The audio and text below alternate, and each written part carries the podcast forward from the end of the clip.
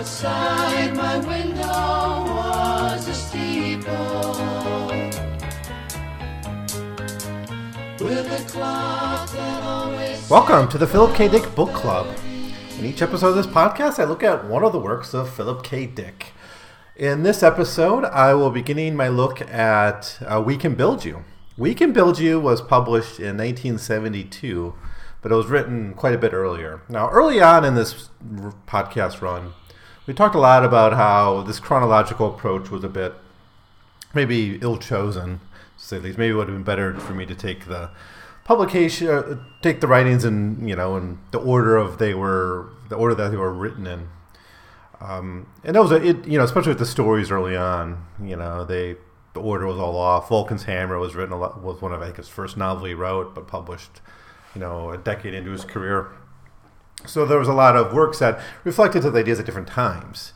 Um, but once you get to the '60s, you know, it's he wrote a lot of books, but there's you know pretty much the order that they were published in was the order that they were written in, at least from 1962 on.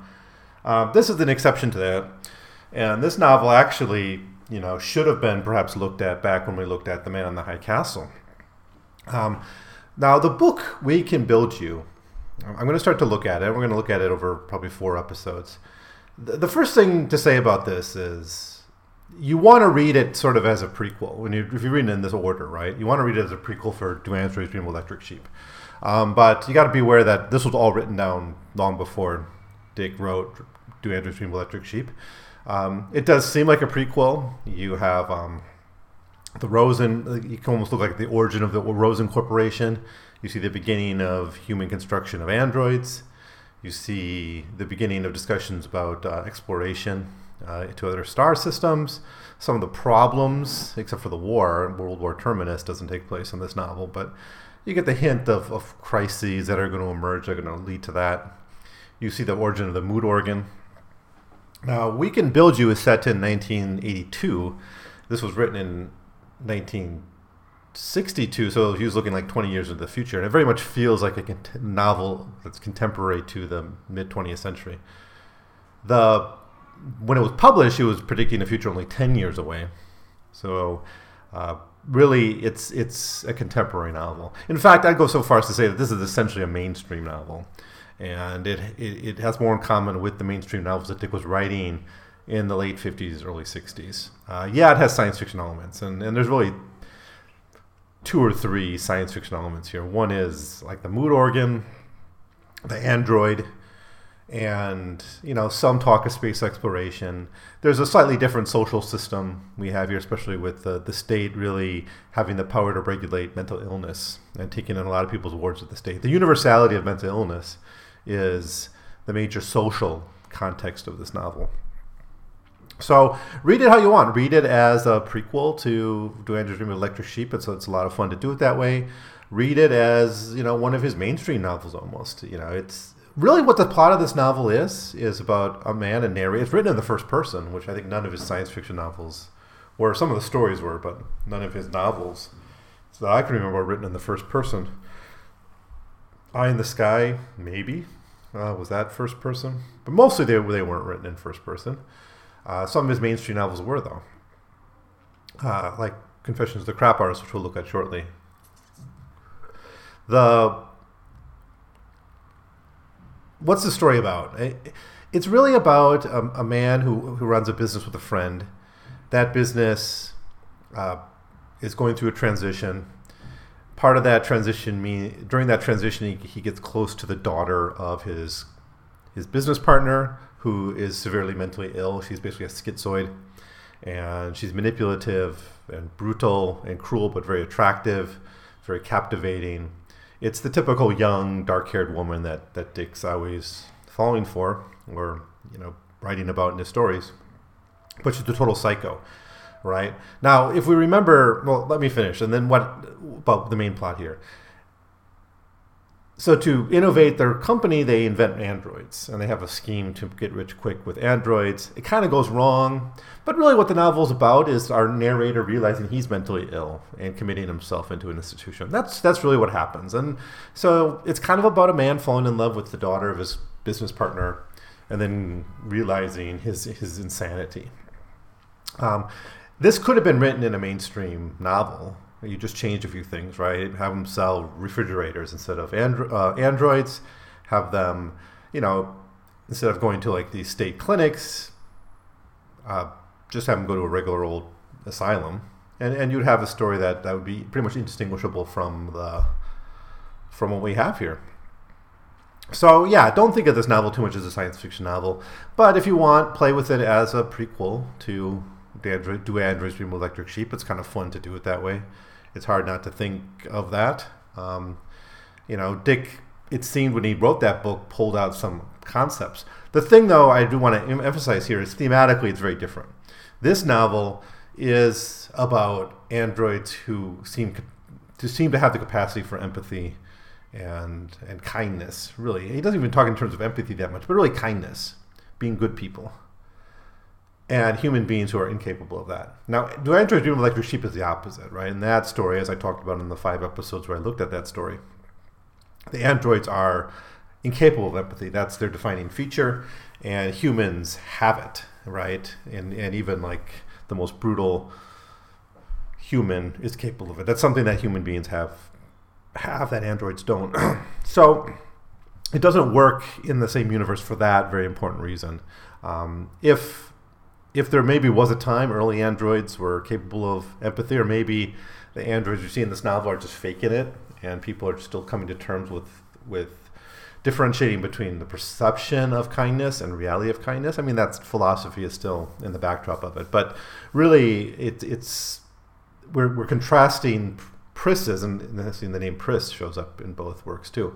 Pris's uh, brutality and, and ruthlessness indifference to other people's emotions, manipulativeness, la- her lack of really understanding emotion, basic human emotions, is contrasted with um, with androids who seem to be good guys.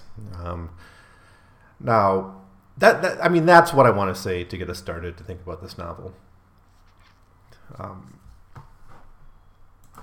Okay, so um, let's let's start let's start taking a closer look. Um, anyway, but first, I think this is a good novel. It's fun to read. I, I think it, it's it's funny. It's it's kind of touching at times.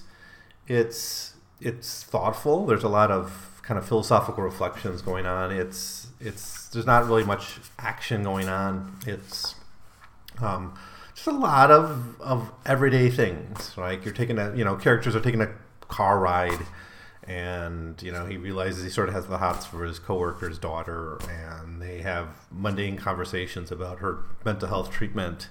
Um, you know, and, and, and those kinds of games, right? And she runs away at one point, and then, you know, they're trying to move on their, with their life, with the one character losing his daughter, the other character losing, you know, someone he thought he, he, he loved. You know, it's just really these kinds of everyday things. And, and again, the, the science fiction elements of the story are are really not that necessary for this for the story to work. Now, who do we have for characters? Well, we have um,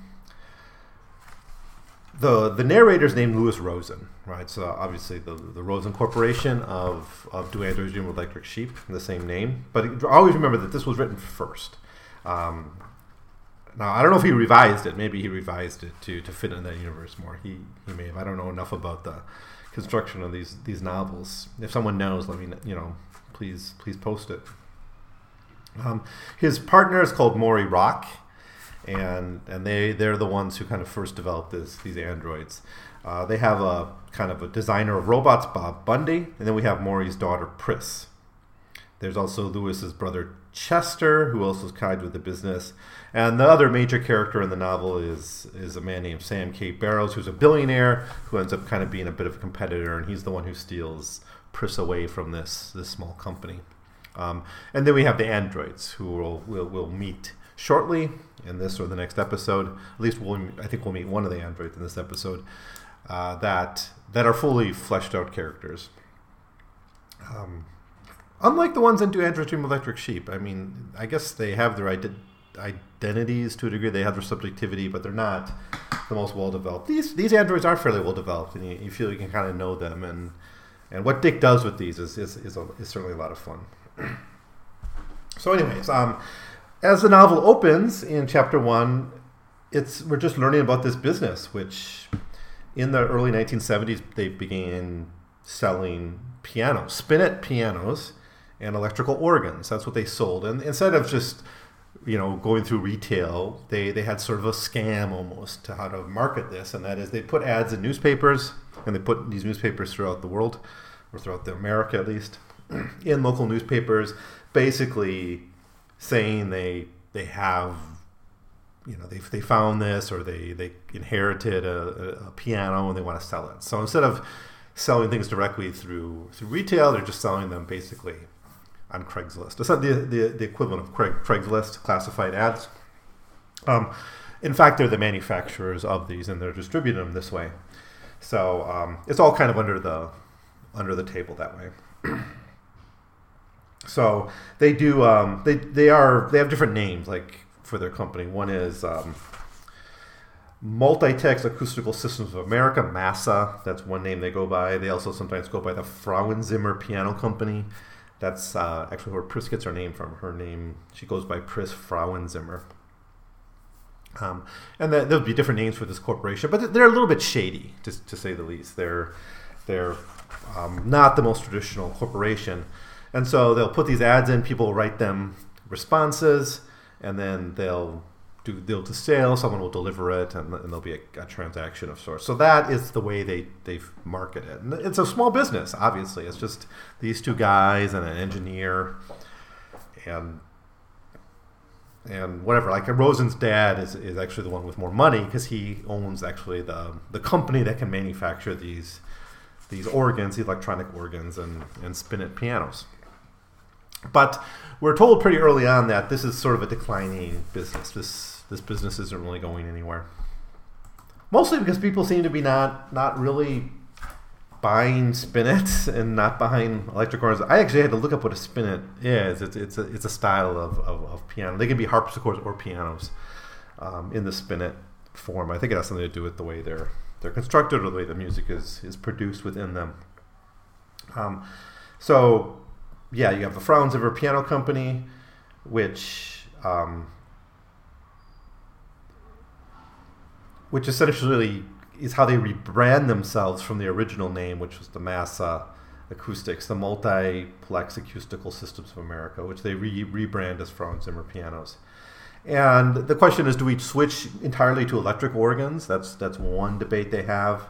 Do we switch to mood organs? So we see the development of the mood organ beginning to be discussed. And the mood organs in this novel are actually apparently musical devices that affect your emotional state by producing music that fits what you need. So it's not the kind of well-developed mood organs we see in Do Androids, where you just set it to what you want and some kind of drugs are given to you to create that mood within you these are it's kind of a more musical type of thing. So it's actually a, a music producing device. But the the problem here is there's just this fear that music's becoming obsolete. People aren't going to be playing um, music anymore. Um, now I'd be interested in, in, looking at you know the sales of electric pianos. Um, I actually have an electric piano, not here in China, but it's, it's in Taiwan. But I have this electric piano, you know, and they were you know, it wasn't much cheaper than an acoustic, but you know, I moved a lot, so getting the the digital, I guess they're called digital pianos, not not electric keyboard, but a digital piano. You know, and it's worked out well for us. It sounds, you know, for my for my ears as good as a regular piano. I tried learning without too much success. Um, but that's that's their business model. And then they move into the develop. We, we hear about the development of simulacrum, the technology to make these essentially robots, these sophisticated robots known as simulacrum, are, are there. Now there seems to be a big jump in technology because these and these androids, these simulacrum, are essentially indistinguishable from humans from outside perspective. Um, they're really good. So there's not like you don't see the primitive robots being constructed first. They sort of leapfrog to the the believable ones, and this serves Dick's need. He he needs this this jump because he needs the simulacrum to, to look human for this plot to work. Now, one really important theme in this story, and as we're talked about, this is introduced in the first chapter.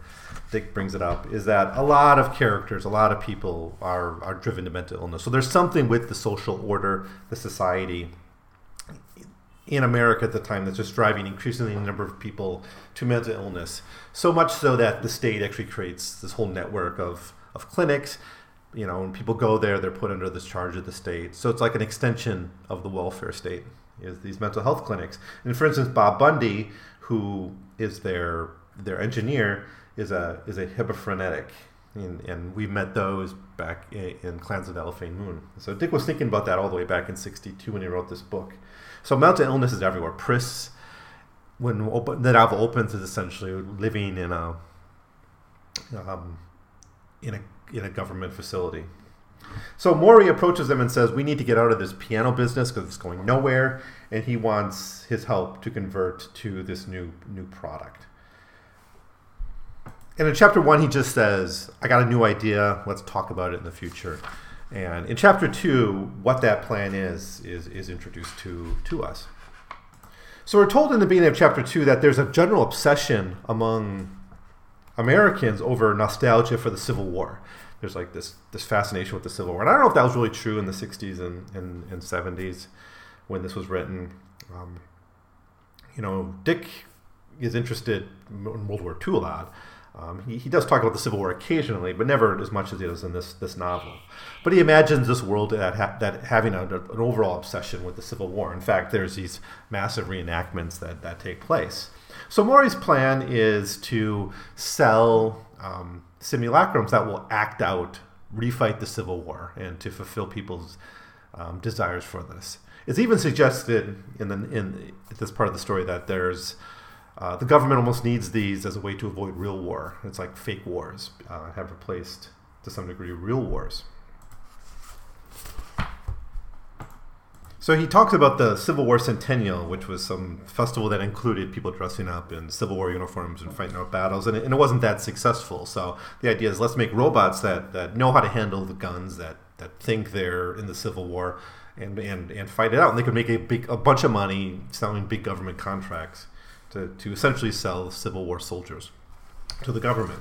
So then we are introduced to the prototype, the prototype of this of this um, I guess, line of androids that that Maury Rock is working on, and the prototype is is based on Edwin Stanton, who was Lincoln's Secretary of War during the, the Civil War.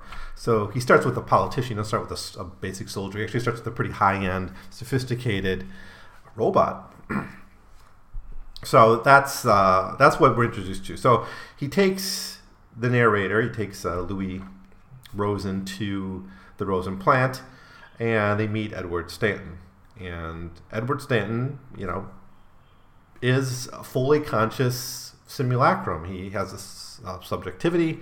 He actually thinks he's the actual Edmund, Edwin Stanton, even though he doesn't, uh, can't really prove it. And he has to deal with the fact that he shouldn't be in this time period and all that, and that you know he seems to be made constructed. He's still trying to justify to himself, but from his perspective, he is he is Stanton.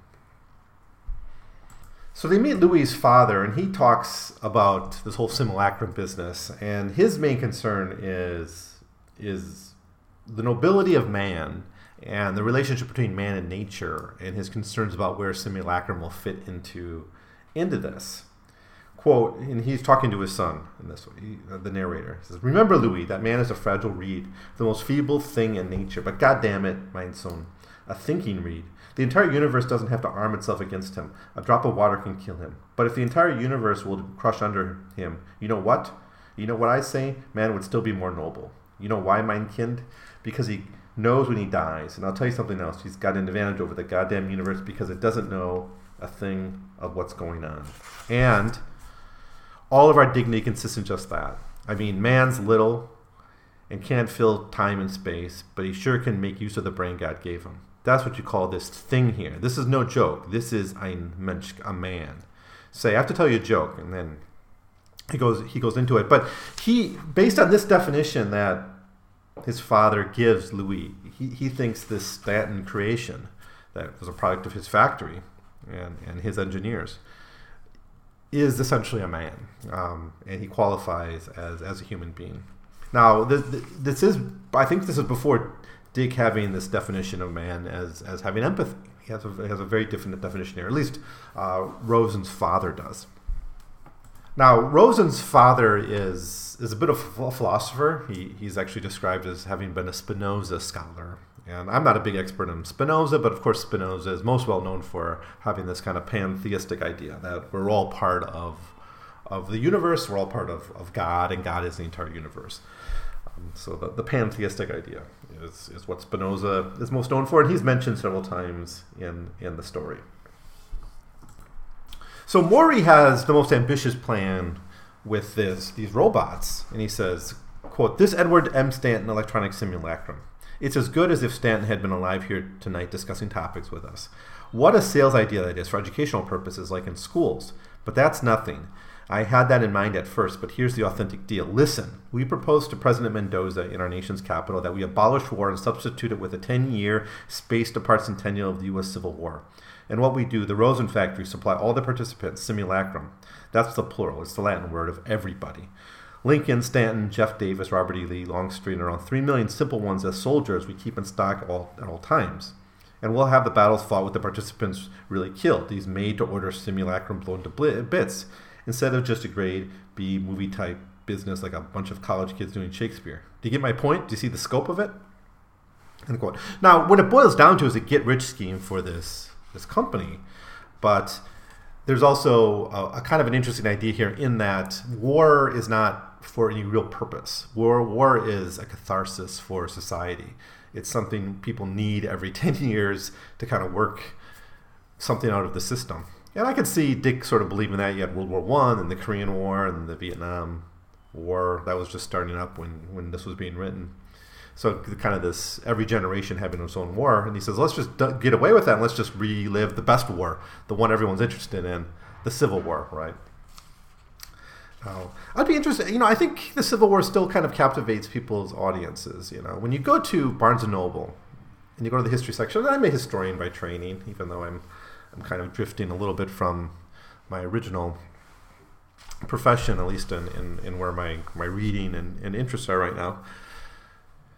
But you go to Barnes and Noble, you go to the history section. It's it's biography, and it's war, and and I think you know Maury here is onto something. That that's really what people are interested in about the past. They're interested in these great men and women, you know. But again, most of these biographies at Barnes and Noble are men. But they're they're interested in biography, so why not do Stanton? Why not make Lincoln? Why not make Robert E. Lee and others?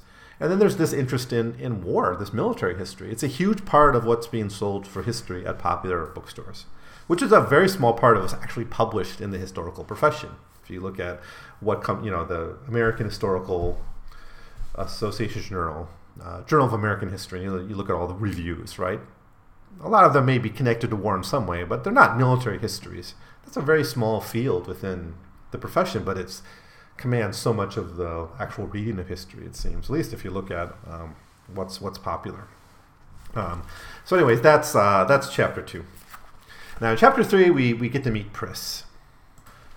All right, so they're still working out this transition to this new business plan and still trying to convince um, Rosen's father, who seems to give some humanity to these simulacrums, you know, of, of, to do this, because uh, basically it's going to they're going to kill a lot of these simulacrum if their plan plan works. Sell a lot to government just to be destroyed.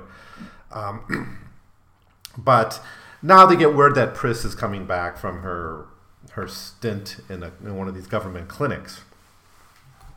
Ryan, she's got a mental illness. So most of chapter three really is about Pris and her and her her illness. But she's not the only one. It's very very common. Tens of thousands of people have been put into the, these clinics. Now we, we get hints and hints about what's wrong with the economy and the world that's driving people to men, uh, this mental illness. Part of it seems to be a kind of a post scarcity situation in which there's the labor market's glutted. There's really not work available for for people. There's a lot of kind of human kipple. Maybe there's a thematic connection to Do Androids Dream of Electric Sheep if you want one. Um, in fact, there's suggestions here that Earth is already planning to settle off-world colonies on the moon and other places, and and this is actually going to become a market for the simulacrum too. You know, companions for, for, for on other planets. Dick talked about that a lot in, in other works. Uh, Martian Time Slip had it. Um, where else? Uh, obviously, do androids had it as well. So the fact that there's really no work available for people on Earth is maybe leading people to to mental illness. But I think one thing we need to talk again about is is the like how psychiatry and how mental illness was being looked at by more radical voices in, in the 60s and i think these are voices that were influencing philip dick. You have of course Ir- Erving Goffman who who basically looks at the the asylum as a as a totalitarian institution.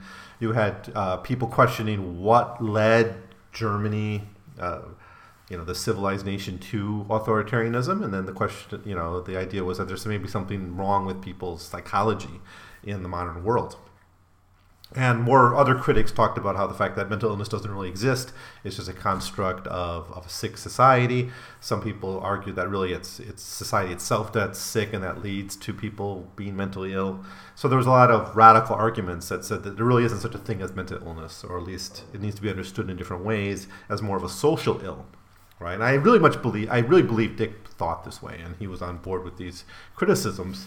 He was a consumer, of course, of psychiatry, but I, I think he did hold with these criticisms of, of, of mental, the mental health industry. So Pris, uh, we, we learn, was diagnosed with, they go into a lot of detail about her diagnosis, a kind of um, schizophrenia but she also has characteristics of a schizoid personality. And um, anyways, here's a description of Pris because she's going to be such an important character in the story. Um, quote, I saw a little hard, heart-shaped face with a widow's crown, black hair, and due to her odd makeup, eyes outlined in black, a harlequin effect, and almost an almost purple lipstick. The whole color scheme made her appear unreal and doll-like, lost somewhere behind, somewhere back behind the mask which she had created out of her face and the skinniness of her body put the capper on the effect. She looked to me like a dance of death creation annihilated, animated in some weird way. Probably not through the usual simulation of solid and liquid foods. Perhaps she chewed only walnut shells. But anyway, from one standpoint, she looked good, although unusual to say the least. For my money, however, she looked less normal than Stanton. Right? And that's the theme here, that is that Stanton ends up being more human than, than Pris to a certain degree. So, um, yeah, but she, she comes off almost looking like a, a robot, right? That's that's how I, I read her description. Um, so it sounds like also that Maury narrowly avoided having her permanently institutionalized for hebephrenic schizophrenia and paranoia and all other kinds of, of problems. Um, but she got out, and but she's still sick. That's the thing. So she's she's kind of on uh, outpatient care at this point in her life. Um, so that's most of this. Uh, we learned a few other things. We learned one one thing we learned is that Pris, who's young, she's 18 years old, is obsessed with this billionaire, famous billionaire Sam K. Barrows, and she like collects, you know, magazines with him, and she follows the news about him, and she's always talking about him, as young, you know, girls will will apt to do from time to time. You know, young boys for that matter you know, get obsessed with celebrities or famous people and, and, and you know, kind of create some personal connection with them. We're reminded just how young she is, despite her her her apparent maturity and seriousness and and brilliance. She's she's still a bit of a child. Um, she is very smart though, and, and we're told that she she worked with Bob Bundy, the engineer, to make this, but she claims to be the real designer of it. Um, she thinks that Bundy is just like an idiot savant, like he's a mechanical expert, but he's not doesn't have any inspiration or or real ability to create something. You know, she can't design something. So that was Pris's Pris's job, and Maury is just the organizer, not really the the brains behind it. Well, although Pris is um, diagnosed here as a schizophrenic, Louis Rosen goes a little bit farther and, and and focuses on her hostility and her kind of indifference to others, and and seems to diagnose her with schizoid personality types as well, meaning someone who's not really capable of of human emotions. Quote: If she really disliked me, but could she do that? Did such a word mean anything in connection to her? Maybe it would be better, I thought as I locked my bedroom door. It would mean something more human, more comprehensible to be disliked by her, but to be brushed off purposefully just so she could not be interfered with, so she could go on to finish her work, as if I was a mere variety of restraint, a possible interference and nothing more. She must see only the most meager outer part of the people, I decided must be aware of them only in, in terms only of their coercive or non-coercive effects on her. Thinking that, I lay one ear pressed against the pillow, my arm over with the other, other dully the snap snapping noise, the infinite procession of cuttings off that I passed off into infinity. Now the snap snapping is is um, uh, there's a scene where he's trying to sleep and she's in the next room making a mosaic and snapping tiles to make a mosaic. And he it's late at night and he says can keep it down? I'm trying to sleep. And she's like no i'm not going to. I'm doing this. I want to finish my job. So if you've ever met someone who like sets a schedule for themselves that they're going to accomplish something and even if it means they're going to be up all night you know Pris is that kind of personality even if it's keeping everyone else up. She's just indifferent to their desire only. The only thing that matters for her is her her plan. So that's his thoughts as he tries to to get to sleep here. But anyways, the whole of chapter three, and there's a lot uh, of little details and stuff going on here, but it, it's all about uh, mental illness, particularly um, uh, Pris's, but also the general condition of human beings of, of, of kind of moving towards a, a, general state of, of insanity, or at least a general state of needing to be, you know, institutionalized or, or consumers of mental health care. Okay, chapter four. The main thing that happens in chapter four is their their plan to to sell these to the government kind of uh, is, is off track a little bit, mostly because they're approached by a representative of this of this billionaire, Mr. Barrows, who works makes a lot of his money in real estate and real estate development, and and we're given some of the context of, of kind of overpopulation or a housing crunch that's also contributing to the desire of people to go off the planet to the moon or where, wherever. But Mr. Barrows is thinking of investing in these new simulacrum that are being developed. And so he has an interest in meeting the Stanton simulacrum, seeing their potential for, for his business. So actually, it was Pris who informed Barrows about the Stanton simulacrum, and, and he wrote a letter, and, and, Barrows wrote the letter back to her. So Maury calls um, Mr. Barrows, and they have a conversation, and and he, he kind of doesn't really buy the commercial potentials of a Stanton simulacrum after talking on the on the phone with with Maury. But that that bridge is not entirely broken. It's the the idea of who to sell this technology to, who will be the consumers of the simulacrum is is in the backdrop. Obviously, this is a you know a technology that they're trying to sell, right? They they're trying. It's a business. Um, so um, chapter four is kind of a a break. And in, in, a way, why again why I say this is more like a mainstream novel is it's just like the the foibles of a of a struggling small company trying to find a, place for them in, in, a very competitive market with with a new technology. I'm almost reminded of the you know the characters in the man for the high castle, the man the man in the high castle, you know, trying to sell their jewelry or whatever. And it, it, it seems such a small, insignificant thing, but there's a larger context. Um, of course, the fact that we're dealing with simulacrum makes it a little bit more lofty than the jewelry in, in that novel. But it, it's still, it's kind of the day to day business things. I mean, there's a lot of ink spilled in this novel over like legal issues of, of patents and stuff like that. So, anyways, uh, four is really the the exposure of the simulacrum technology to to to, to Barrows. All right, chapter five. That'll be the last one I'll look at in, in this episode. Um, but uh, Rosen learns that Maury is, is working with Pris to develop another simulacrum, and this one's going to be Abraham Lincoln. At this point, the simulacrum for Lincoln is just like still it's like circuits and, and still kind of at the, the brain stage, still at the foundational stage. But they're they've they're kind of laying the groundwork for the the Abe Lincoln simulacrum. So that's going to be the two main simulacrums we, we have as characters in the novel. It's going to be Stanton, and then it's going to be um, Abe Lincoln, and so there's a lot of fun to be had with these these two characters. Partially as as you know, the, the narrator doesn't know that much about Stanton, but he looks it up and finds out that Stanton and Lincoln were actually at each other's throats a little bit, and and not always getting along. And I think this is well known by Civil War historians how, how Lincoln did craft a cabinet of people who were not always in agreement with him on all, all things. You know, the team of rivals thesis of who was that? Uh, Goodwin. Uh, I forget her full name. She's always on TV, right? Um, now, at this point in the story, our narrator is already kind of obsessed with Pris and, and interested in her. So he goes to see Pris's doctor, Dr. Horstowski. And and it's a really weird conversation. They he asks her about Pris and what he knows, and, and he tells her a little bit about it. Um, but you know, he asks questions, and we start to get the beginning of almost like a patient-doctor relationship, and that's going to be a major theme later in the story when Louis Rosen eventually is institutionalized himself. Um, you know, at this point, he's not. He doesn't realize that he is is mentally ill yet. He he thinks he's he's normal. In fact, this one way this novel can be looked at is the memoirs of someone coming to realize he's he's mentally ill.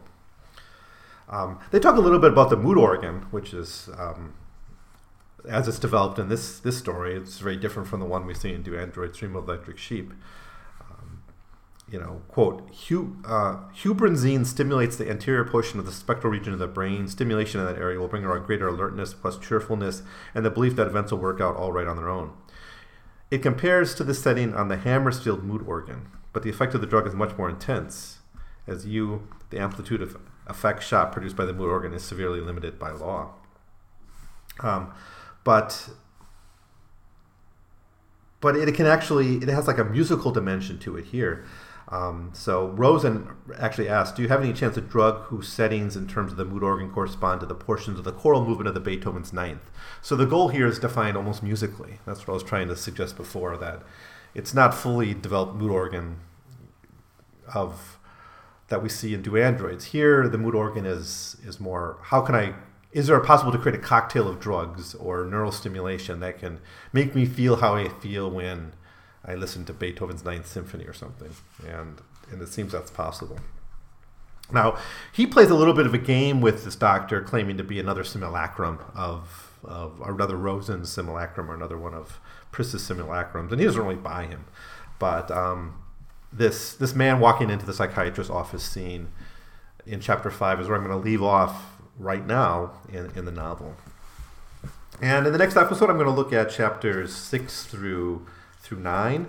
So four more chapters will just get us to about the halfway point in, in the story. Um, that section is going to focus really on the relationship between Louis, Louis Rosen and, and Pris and their growing, at least his growing affection for her. If she's capable of affection is something we're going to have to, to consider. So again, like I said, it's a fun novel. It's really much, it's really like almost a mainstream story about a, a small-time businessman, you know, dealing with stuff as the business is transitioning to something else, and then dealing with this for his friend's daughter who has come out of the mental institution as a grown up. You know, she's 18, right, and and that complicates things. Um, so, and then the small business dealing with the big business is something Dick's done a lot in his work too, and, and it, it comes to play here as well. So um, if you haven't read We Can Build You, I, I, mean, I don't know. I think there's other novels that if you if you're just coming to Philip K. Dick that you want to read first. But if you're a Philip Dick fan and you haven't got to this one yet, check it out. Uh, I'll have a lot more to say about it in the upcoming episodes. But for now, let me know what you think of We Can Build You, especially the early parts of it. Um, uh, do you think it's mostly a mainstream novel? You, have you read his other mainstream novels? Uh, I haven't read most of them, so um, you know do does this have the same feel? It doesn't feel like a science fiction novel, to be honest. It, it feels very very different. Uh, it's much more intimate. It's really about one person's point of view. Most of his novels are from many people's point of view, so it just feels very different, and that's why I, I think it's it must be like his other mainstream novels. Uh, of course, Confessions of a Crap Artist is also from the first person point of view. So, anyways, uh, let me know what you think. You can send me an email at 100pagescast at gmail.com. In the next episode, we'll continue our look at, at We Can Build You. Uh, thanks, as always, for, for listening. To feel these changes happening in me. But.